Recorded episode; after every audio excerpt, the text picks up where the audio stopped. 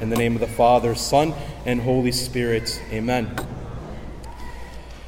What's been on my heart this week is just looking out at our community and seeing the number of tragedies that we're experiencing, that we're seeing within our community, the number of tragic deaths, the number of young deaths that have been happening.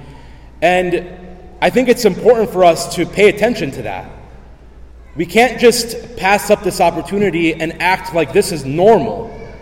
My brothers and sisters, this is not normal. These tragedies and these deaths are not normal. And I think in the midst of all of this, the temptation is to easily blame God. When we see these tragedies, when we see bad things happening in our world, the temptation is to blame God to point our finger at God and to say, What are you doing? Like, God, are you sleeping? Are you awake? What are you doing in the midst of this world? What are you doing for us, for these people? Now, God is the last person to be blamed. The first person that we must blame is ourselves, myself included. Our sin. Sin has a real consequence.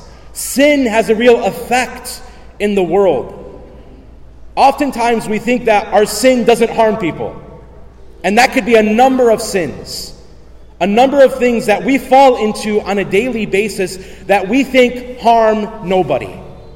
Whether that's smoking weed, getting drunk, watching things we're not supposed to be watching, having relations before marriage, we might think that these things have no consequence or effect on us or on other people.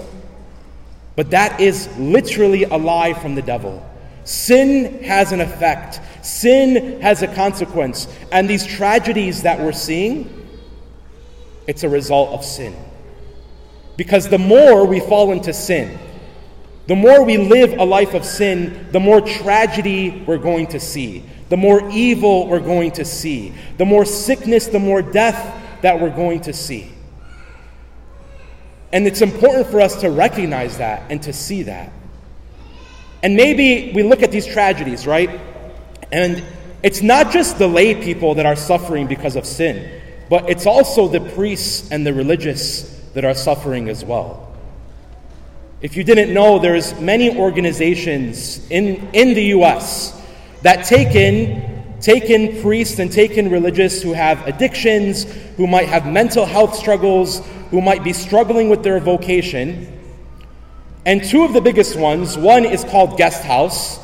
That's a recovery place for priests and religious. And the other one is called the St. John Vianney Center. I want to give you just quickly what's happening. Guest House is completely full, filled with priests and religious who are struggling with addictions. The St. John Vianney Center, that's for priests and religious, 85% of the priests and religious that are there are under the age of 35. Sin has an effect. The more we sin, the more we fall, the more we go away from God, the more we're going to see these things rising up. And this is why we are called to be holy. We heard that in the first reading. The Lord says, I, the Lord, am your God. I am holy. Be holy. Love the Lord. Serve Him. Rely on Him. You know, when Adam and Eve caused that first fall, that first sin, from that sin came a multitude of sins. And so the reason we cannot blame God is because when God created us, He did not create us to die. God did not create us to suffer. But the minute that sin came into the world, that's when pain, death, and suffering came as well. Even labor pains. Labor pains were not a part of God's plan. But because of sin, even labor pains came into the world. That's how deep this is. We need to learn to live our lives completely for God and not for this world, not for the sins and not for the evil of this world. There's so much that's happening, and it's easy to lose hope. It's easy to, to kind of just give up and to despair when we're seeing all of this happening. When we look at this gospel today of the 10 lepers who go to be healed by Jesus, how many of them come back to thank him and to praise him? One. Only one comes back to thank Jesus. In our lives, it's very easy, easy to feel suffocated. It's very easy to feel like we can no longer breathe. Think about that. Maybe we are experiencing that right now. We're filled with anxiety, we're filled with stress, or there's been moments in our lives where we've been f- filled with that and we feel like we just can't breathe, like we're suffocating. In the midst of that suffocation, in the midst of that anxiety and that stress, it is easy to turn away from God. I can't tell you how many times I've heard, Father, every single night I have to have a drink. Every single, it, it calms my nerves, it eases myself. Or to go further, people who say, every single night, Father, I have to smoke weed. I cannot sleep unless I smoke weed. That's garbage. These things that the world is offering us to relieve us, to make us feel better, are actually causing us to be more stressed, more depressed, and to fall deeper into sin. Jesus gives us the best remedy. If you are feeling suffocated and like you can't breathe, I want you to remember something that's very important. When Jesus died on the cross, it wasn't the nails that killed him. Crucifixion is very interesting. The reason they would crucify people on the cross is because on the cross they would suffocate to death. They would literally suffocate to the point where they would die because they could no longer breathe. So when Jesus was hung on the cross, the only way that he was still living was his feet that were nailed to that piece of wood. He would push up on his feet to get breath, to breathe. So every time he would push up on his feet, he was able to breathe. That's why in the gospel, we see they break the legs of the two thieves. The reason they break the legs of the two thieves is because once their legs were broken, they could no longer push up to breathe and they would instantly die. They didn't break Jesus' legs because they knew that he was dead and they pierced his heart instead. Jesus suffocated for us. Think about that. Jesus suffocated for us on the cross. So when we're living a life of suffocation, stop turning to things that are going to suffocate us even more. Start turning to the God who died for us in the way that we are suffering.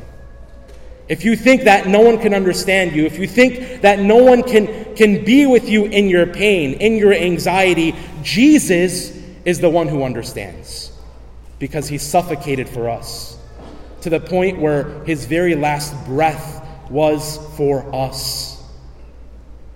What I love about living in this community is we have so much hope.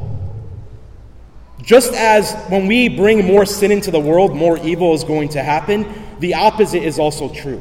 The more good that I do, the more that I live for Jesus, the more good I'm going to see. The more grace I'm going to see outpoured into the world. And we have that.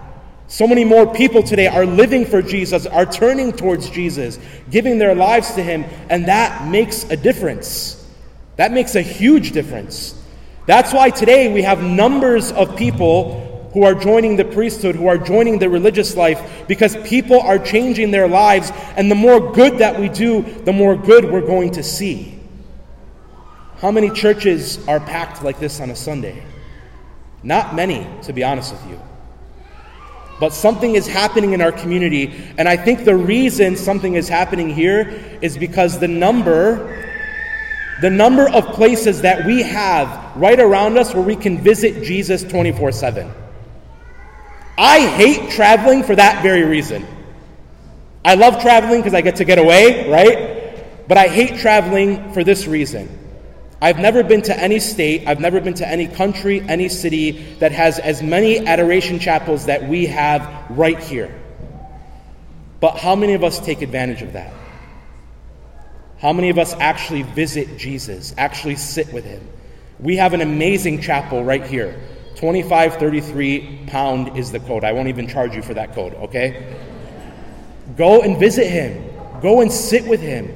Jesus is the remedy, the medicine for every single problem, every single issue we have.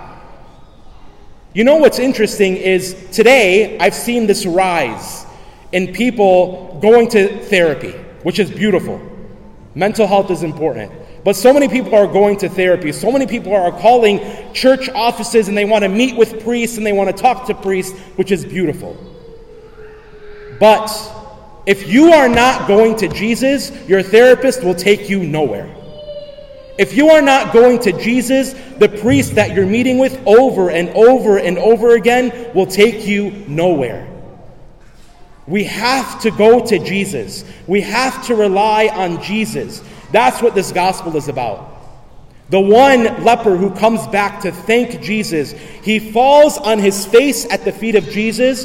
He thanks him, he worships him, he praises him. The other nine, the other nine were only physically healed, they weren't spiritually healed. They didn't receive total, full healing because they didn't come back to Jesus.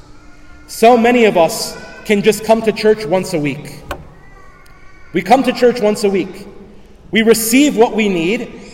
We come to Mass. We do our worship. We fulfill our obligation. But what happens the rest of the week? If my faith is only in God once a week, then I am the weakest person in the world. The weakest person. I need to learn to have a relationship with God throughout the week. And that's the beauty of having all of these chapels that are open 24 7 that I can visit God whenever I want. You can visit God whenever you want.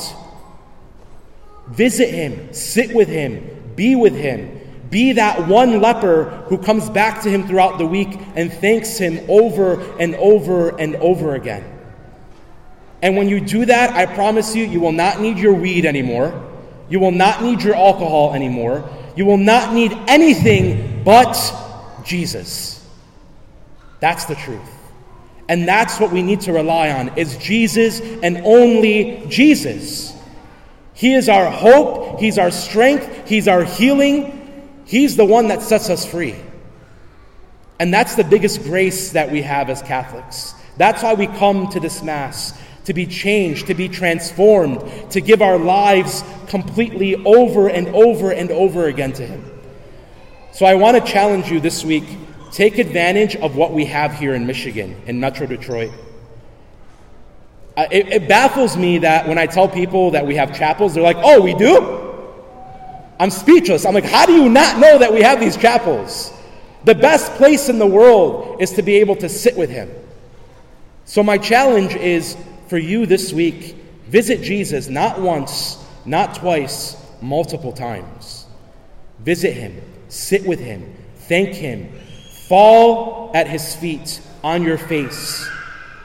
Tell him that you're suffocating. Tell him you can't breathe. Speak to him from your heart. And then you will see the power of relying on him, the power of coming back to him, the power of simply being with his presence. I pray that this week we're encouraged to be holy. That this week we're encouraged to do good actions, holy actions, because the holier and the better that we become, the more good we're going to see in our world.